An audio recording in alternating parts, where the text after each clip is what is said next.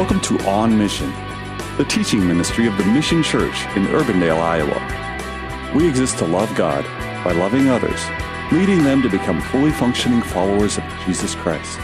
Join Pastor Mike as he teaches through the Gospel of Luke.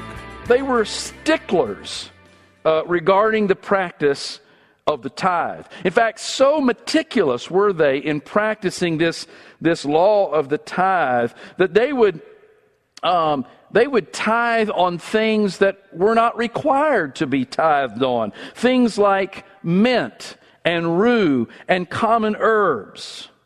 Uh, literally, they went from their money or their income or their flocks or their herds all the way down to the smallest little leaf or grain and uh, so basically, we can see that they took great pains to ensure that nothing was omitted from their tithe.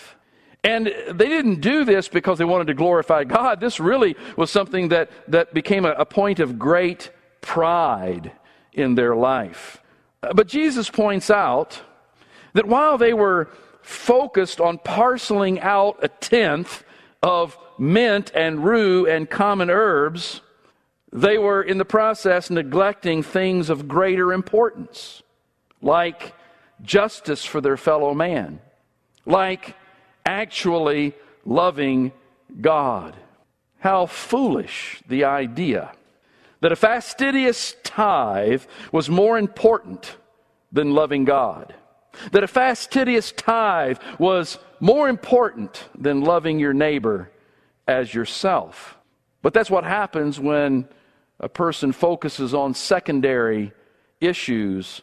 They often leave the primary ones undone. Well, we move on to verse 43. And when we get to 43, we find that the Pharisees had another disaster that was part of their lives, and that was their lust for significance. Their lust for significance. Now, I don't want you to get me wrong here. Uh, there is absolutely nothing wrong with desiring to live a life of significance. But, but living significantly is not the same as lusting for recognition. You see, their attitude was really one of superiority. Uh, these Pharisees had worked very, very hard to attain to their exalted position in their community.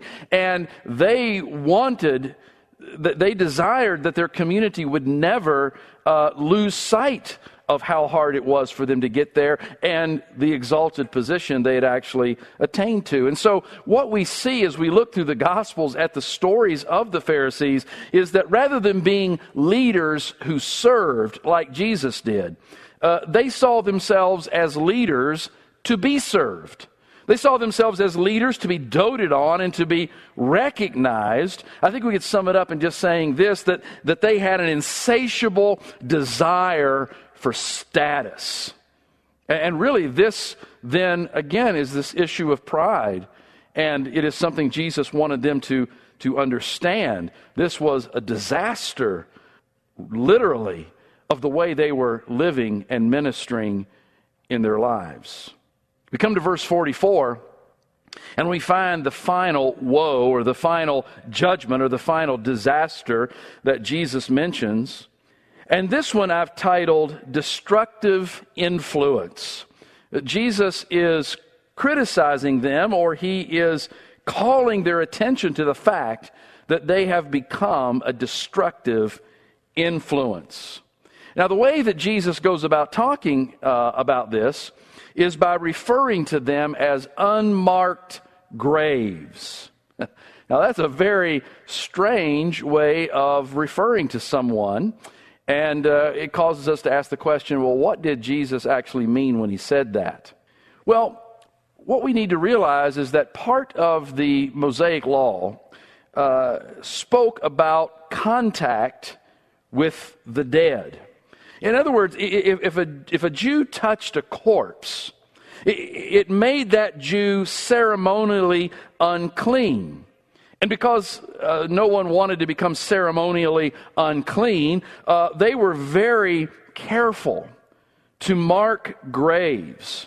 They wanted to make sure that people knew that a, a, person was buried where they were buried, and, and they wanted to warn unsuspecting persons about the potential of defilement if they approached that area.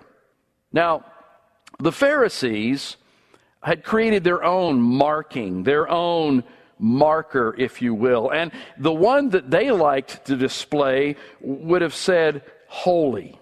And, and, and, and the desire then would be that people would see that marker or that life that they're living and, and that they would think of safety, that they would think of goodness, that they would think of God's approval. Uh, but Jesus says God is not approving and they're not holy, and they're not safe, and they're not filled with goodness. Rather, they are like unmarked tombs. Meaning what? Meaning that the danger of following them was not evident to people who were being unsuspectedly led into further defilement by following them rather than being led to increased holiness. And so, what Jesus is saying there is that while their influence should have been constructive and helpful, in all reality, their ministry was destructive. They were destructive influencers. Well, there we find the three disasters or judgments or woes that are spoken against the Pharisees. Now, Luke goes on from this to tell us that when Jesus concluded dressing down the Pharisees, that one of the experts in the Mosaic law, just referred to as a lawyer, uh, came to him and informed Jesus that the remarks that he made about the Pharisees were actually an insult on them as well. And so we come to verses 45 through 54.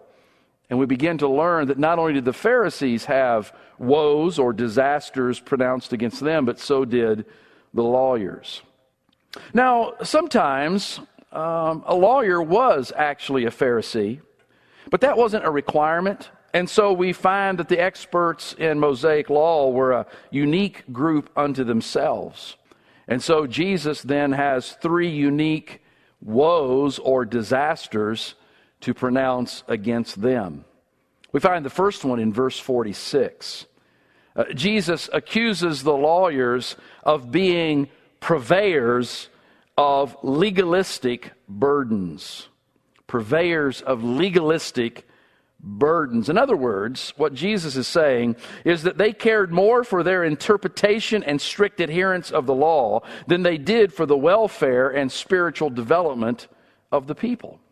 And so instead of helping people understand the goodness of God's law and helping them understand that they could receive a, a, blessing by, by walking in accordance with the law, they instead piled, uh, proverbially, proverbially, they piled on to the people's backs the, the 613 laws, and the lawyers knew they couldn't bear up under those. They knew they couldn't carry them because the lawyers knew they couldn't bear up under it themselves.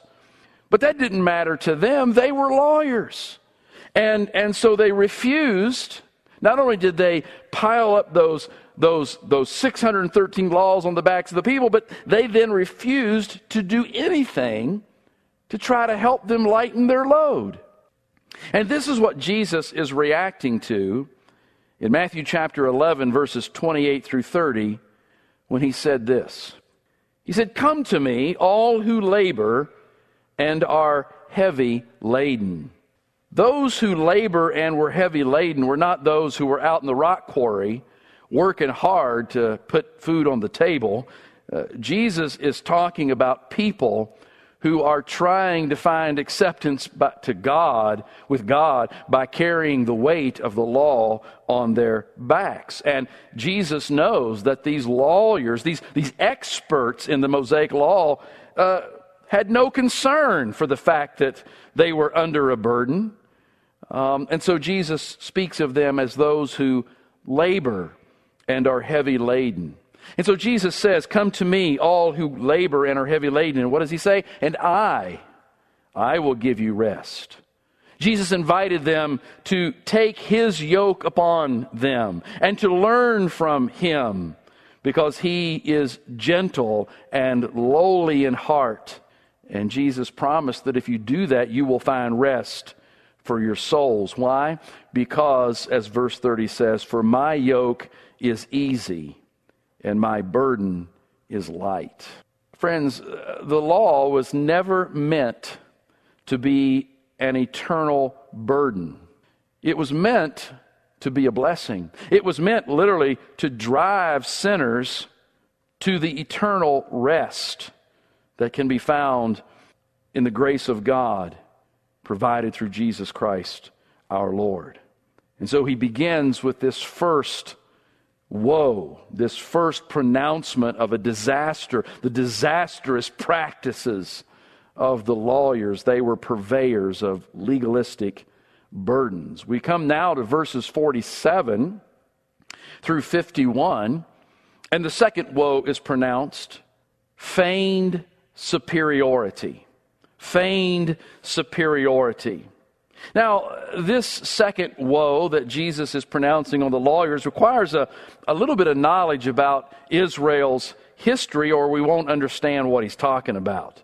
Now, they didn't need a history lesson. They understood exactly what he was saying, but we don't come from that culture, from that era, so we need a little bit of history to understand. And here's that history the ancestors of Jesus' generation were people who rejected God by rejecting the prophets that God sent to them. And Scripture teaches us that they, they killed many of those prophets because simply because they did not like the message that God had sent them to proclaim. Now, we fast forward from those ancestors all the way back now to the current generation of Jesus' day. And their attitude was this. They said out loud and they thought in their own hearts that if they would have lived back in the day of their ancestors, that they would not have rejected they would not have rejected God's prophets. And in an attempt to try to show their superior position on the matter, they began to build elaborate tombs in honor of those prophets who had died many hundreds of years earlier. In fact, not only did they build elaborate tombs, but they went about making elaborate decorations of them. And in this way, trying to right the wrong of the past. They saw themselves as superior to their ancestors, and they saw themselves, because they were superior in their own minds, as being in a much better place to please God and to be blessed by Him because of it. However, in this denunciation of this whole matter, Jesus gives them a different perspective. He gives them a divine perspective. Jesus informs them in his words that not only were they no better than their ancestors, but catch this, they were markedly worse in their hearts. This is On Mission. The Mission Church is located at 12001 Ridgemont Drive in Urbandale. To learn more about our ministry, visit our website at themissiondsm.org or call us at 515 255 2122. We gather for worship each Sunday at 10 a.m. We would be honored for you to join us. Have a blessed day, and thank you for listening to On Mission.